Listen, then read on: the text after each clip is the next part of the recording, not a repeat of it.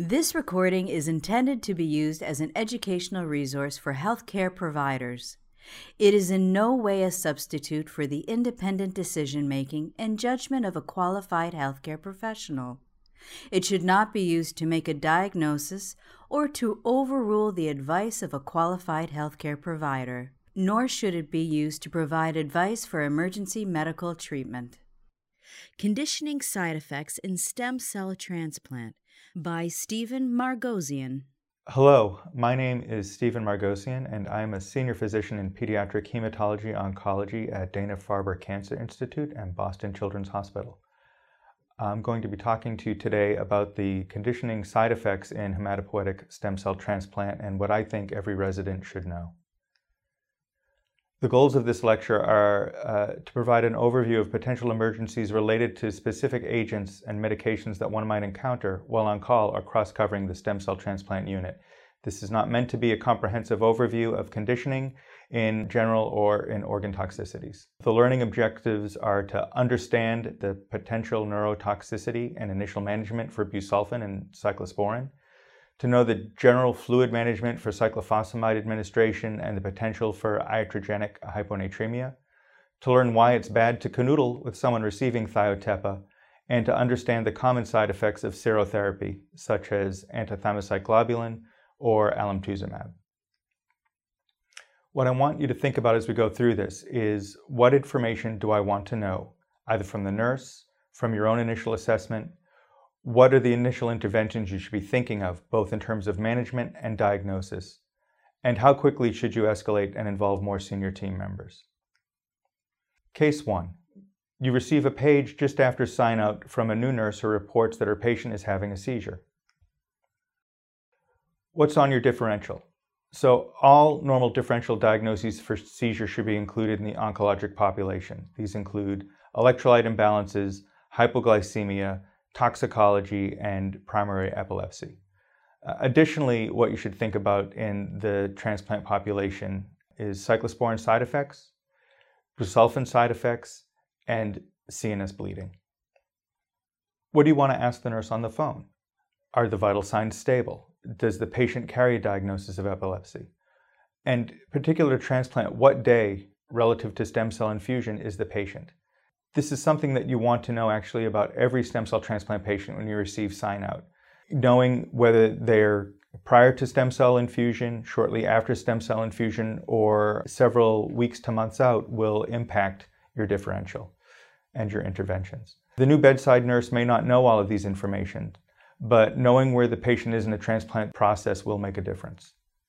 Once you arrive in the room, make sure the patient is on monitors and has oxygen hooked up. Ensure that you have IV access. Review the most recent lab studies to assess the risk of a CNS bleed or electrolyte imbalances and ask what medications the patient is taking. You learn that the patient just started busulfan and has a recent set of labs that are within normal limits.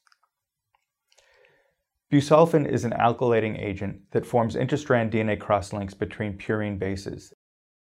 It is used primarily in stem cell transplant conditioning.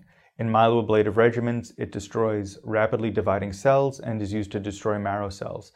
Uh, and it is thought of as an alternative to radiation-based regimens. The urgent side effects and complications with busulfan include seizures and uh, veno-occlusive disease.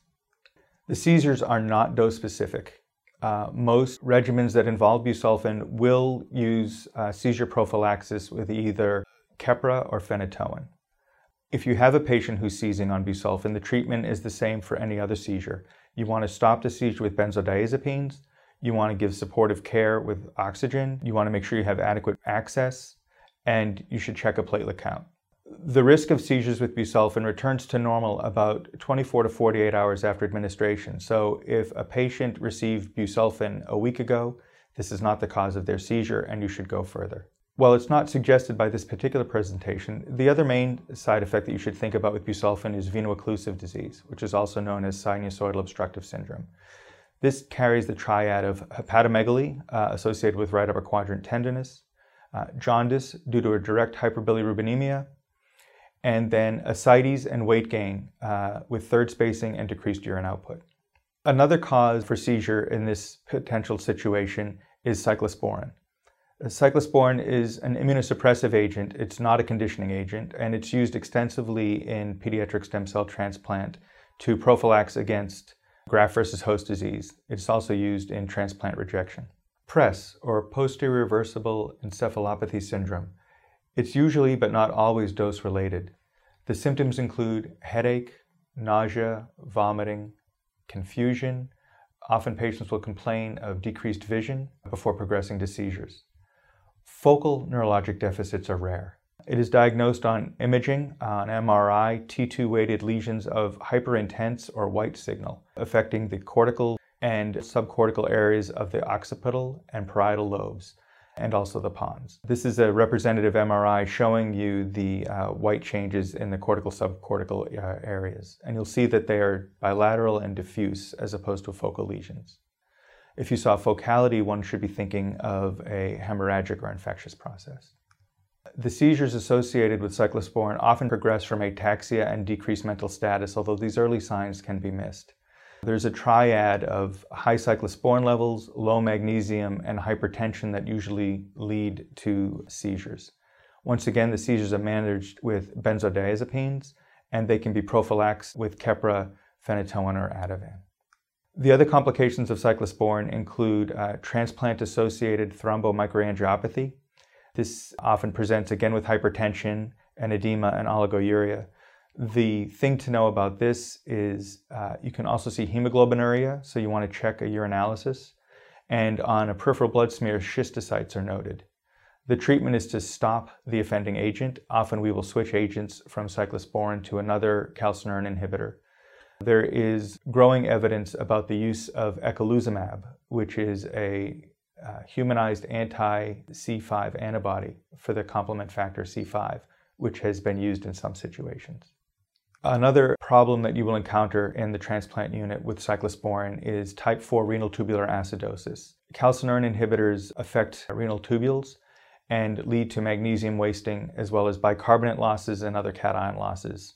So if a patient is well appearing but presents on his uh, chemistries with a bicarbonate level in the teens, often this is due to uh, cyclosporin as opposed to sepsis or other causes. Let's move on to our second case. Now it's 3 a.m., and the nurse pages you that a patient uh, was admitted yesterday for conditioning. They began receiving cyclophosphamide with round the clock hyperhydration, and they haven't urinated in six hours. So let's just talk about cyclophosphamide. It is also an alkylating agent. It has a proclivity for lymphocytes. It is used in several conditioning regimens for graft versus host disease prophylaxis. It has a unique set of complications. It can cause hemorrhagic cystitis. It can cause a syndrome of inappropriate antidiuretic hormone release. And it can also cause hemorrhagic myocarditis. So what's on your differential for a patient on cyclophosphamide who hasn't urinated in six hours? The first would be SIADH, and then the other would be cystitis. So SIDH associated with cyclophosphamide is actually not due to increased antidiuretic hormone. Uh, the direct effect on cyclophosphamide on the renal tubules is not clear, but it is a direct effect on the tubules that leads to excess water retention, and it is typically a short-lived problem. The management is to give isotonic or hypertonic hydration, and this can usually be helpful. Lasix can also be used for a patient who has fluid retention in this situation. In severe cases, bladder irrigation may be necessary in order to manage the potential for development of hemorrhagic cystitis without affecting intravascular water retention. The idea is that the cyclophosphamide is still collecting in the bladder. It can cause irritation and hemorrhagic cystitis. You need to get the cyclophosphamide out, and if the patient is not excreting urine on their own, uh, then you need to have a way to help uh, wash out the bladder. The more common cause of inappropriate urine output in a patient receiving cyclophosphamide is the cystitis. Acrolein is a major cyclophosphamide metabolite that is renally excreted. It irritates bladder wall lining and it can cause significant hemorrhagic cystitis, which can actually lead to urethral obstruction. The prevention of hemorrhagic cystitis can use one of two approaches. Uh, some centers will use Mesna, this is an organosulfur compound that detoxifies metabolites such as acrolein by binding the sulfhydryl groups, and this prevents them from irritating the bladder wall lining. The other approach uh, that we use often in transplant is to give hyperhydration, which is IV fluids usually at one and a quarter to two times maintenance. To maintain a brisk urine output, uh, you want it approximately four to six cc's per kilo per hour.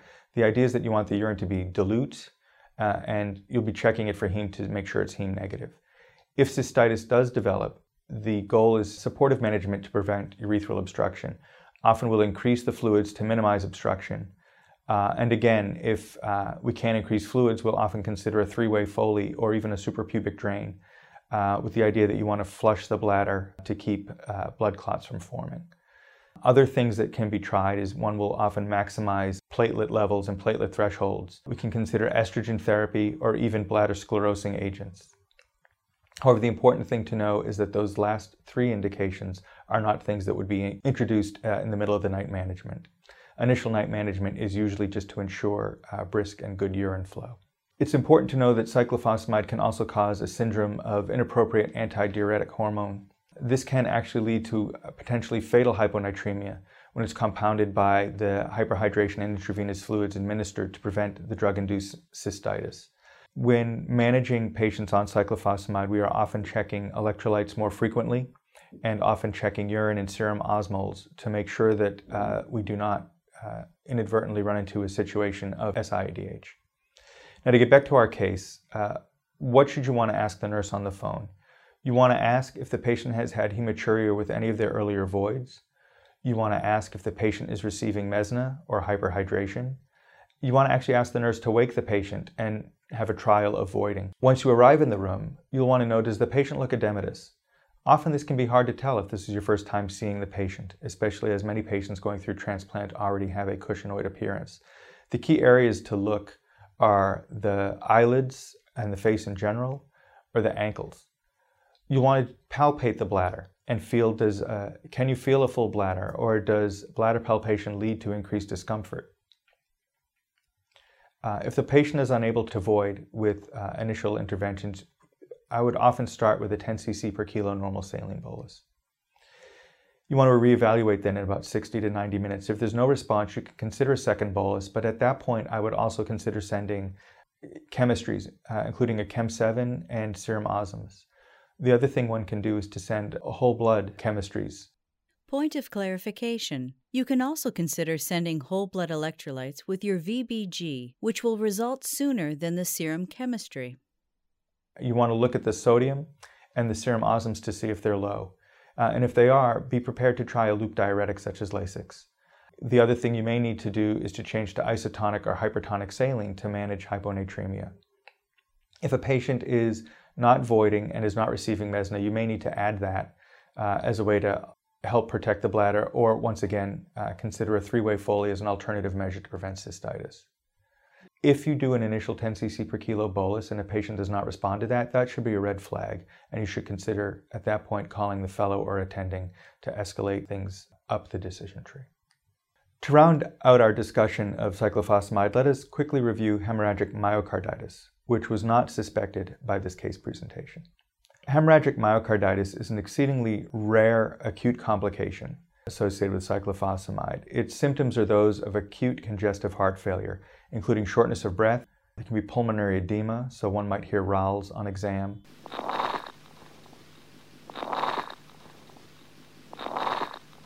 There can be a pericardial rub, which one should listen for. And possibly even arrhythmias. It is often associated with third spacing and fluid retention. Uh, an echo is very helpful because it will show concentric left ventricular thickening, which is actually due to blood interdigitating between the myocytes. Uh, the management uh, is with diuretics, angiotensin converting enzyme inhibitors, and beta blockers. Mild to moderate congestive heart failure might have small pericardial effusions, and these generally resolve within a few days. Two reports of supportive care, uh, including theophylline and vitamin C, showed some effectiveness at preventing this, although the evidence for these therapies remains limited and is not routinely used. Uh, most patients require aggressive monitoring and circulatory support of hemodynamics. Considerations could include ECMO or left ventricular assist devices to help reduce left ventricular afterload and prevent hypoperfusion related to injury. The mortality is high, but some patients do actually make a full recovery. Now let's just review a few more important side effects. I'm going to talk about a few agents that are commonly seen uh, in the transplant setting, uh, including etoposide, serotherapy agents, total body irradiation, and thiotepa. Etoposide is a topoisomerase uh, 2 inhibitor. It's used in several high dose chemotherapy regimens with autologous stem cell rescue. Uh, these are also known commonly as autologous stem cell transplants. They can be given either uh, as a short infusion over 30 to 60 minutes or as continuous infusions. The major issue associated with etoposide uh, in the uh, acute setting is hypotension. Often this can be managed by just slowing the infusion rate, uh, sometimes as much as 50%. If a patient is hypotensive, uh, the first thing to determine is if they're febrile. Not all hypertension due to etoposide infusion is actually due to the etoposide infusing. You want to evaluate a patient for hemodynamic stability. If they're unstable, you may need to temporarily stop the infusion. This is not a, a resident on call decision. You should call the fellow or attending. Uh, they may need extra fluid just to fluid resuscitate them. Uh, and if necessary, they may need to be on some form of pressor support. We have had patients in the past on both low dose dopamine and continuous uh, infusion etoposide simultaneously. Serotherapy agents. These are antibodies that are directed against uh, human cellular epitopes. They include antithymocyte globulin, which comes both in a horse and rabbit form, and more commonly these days, Campath, uh, the generic name is alemtuzumab. This is a monoclonal antibody against uh, CD52, which is found on mature lymphocytes and is used in lymphocyte depleting regimens and often reduced intensity conditioning regimens. Both of these agents can cause cytokine release syndrome. The way serotherapy agents can cause side effects is that the antibodies actually activate these T cells that they're binding before they're destroyed. The cytokines released by these activated T cells can produce a systemic inflammatory response very similar to that found in severe infection. Uh, and like severe infections, these can be characterized by hypotension, fevers, and rigors. The management often includes premedications with antihistamines, corticosteroids, and Tylenol. For equine or horse antithymocyte globulin, often higher doses of steroids are given around the infusion. And if someone reacts, even more methylprednisolone or hydrocortisone to manage reactions. Total body irradiation is a common agent used in conditioning regimens for hematologic malignancies. Most regimens involve myoablative doses, which are considered greater than 800 centigray. Uh, typically at Boston Children's Hospital, we're using doses uh, of 1320 or 1400 centigray, given in uh, multiple fractions over several days. A unique complication of total body irradiation is parotitis, or inflammation of the parotid gland. This often occurs early, after the first or second dose. Uh, the inflammation of the parotid gland is transient. It can cause an excruciating jaw pain and swelling. It can be treated with opiates or actually even Tylenol, and hard candy or something that stimulates uh, salivation can help. Thiotepa. Uh, a unique feature of thiotepa is that it is lipophilic, so it easily penetrates the blood brain barrier, or uh, it can easily penetrate cell walls, and it can easily get into body fluids such as sweat. Uh, and it can actually cause chemical burns to both patient and caregivers, uh, including family members. When patients are receiving thiotepa and for 24 hours after their last dose of thiotepa, they should bathe or be sponge bath uh, at least every six hours. Uh, in general, we use only soap and water, and we want to be sure to thoroughly rinse the soap off. Skin folds need to be dried well and carefully, and we need to avoid rubbing of the skin or any sort of uh, irritation. Frequent changes of the patient's clothes, linens, and even CVL dressing have to occur every time he or she takes a bath. If the patient is in diapers, we change the diaper every three to four hours. We also have to clean the bottom well with a warm, moist washcloth. Uh, and importantly, we don't want to use any types of moisturizer or barrier creams during this time as they may actually trap the thiotepa excreted against the skin. We don't apply any antiperspirants or deodorants to the patients. In summary, I just wanted to talk uh, briefly about, again, the things that we covered today uh, with the agents that we talked about. And again, this is not expected to be a comprehensive review. But with busulfan, one should think about the unique complications of veno-occlusive disease and seizures. With cyclosporin, you want to think about uh, PRES or posterior reversible encephalopathy syndrome. You want to think about seizures, uh, microtubular or renal angiopathy, and renal tubular acidosis. With cyclophosphamide, the two main complications seen early in transplant are hemorrhagic cystitis and an SIADH like syndrome. And you want to be aware of the uh, rare but potentially fatal complication of hemorrhagic myocarditis. Uh, etoposide can cause hypotension. Uh, serotherapy agents can cause a cytokine storm uh, exhibited by hypotension, rigors, and fevers. Uh, total body irradiation can cause an immediate jaw pain, and thiotepa can cause chemical burns. Thank you for watching this video on conditioning side effects on hematopoietic stem cell transplant, and I hope you learned something. This recording is a production of Open Pediatrics, a free and open access resource for pediatric clinicians worldwide. For more pediatric care materials or to join our global community, please visit our website at openpediatrics.org.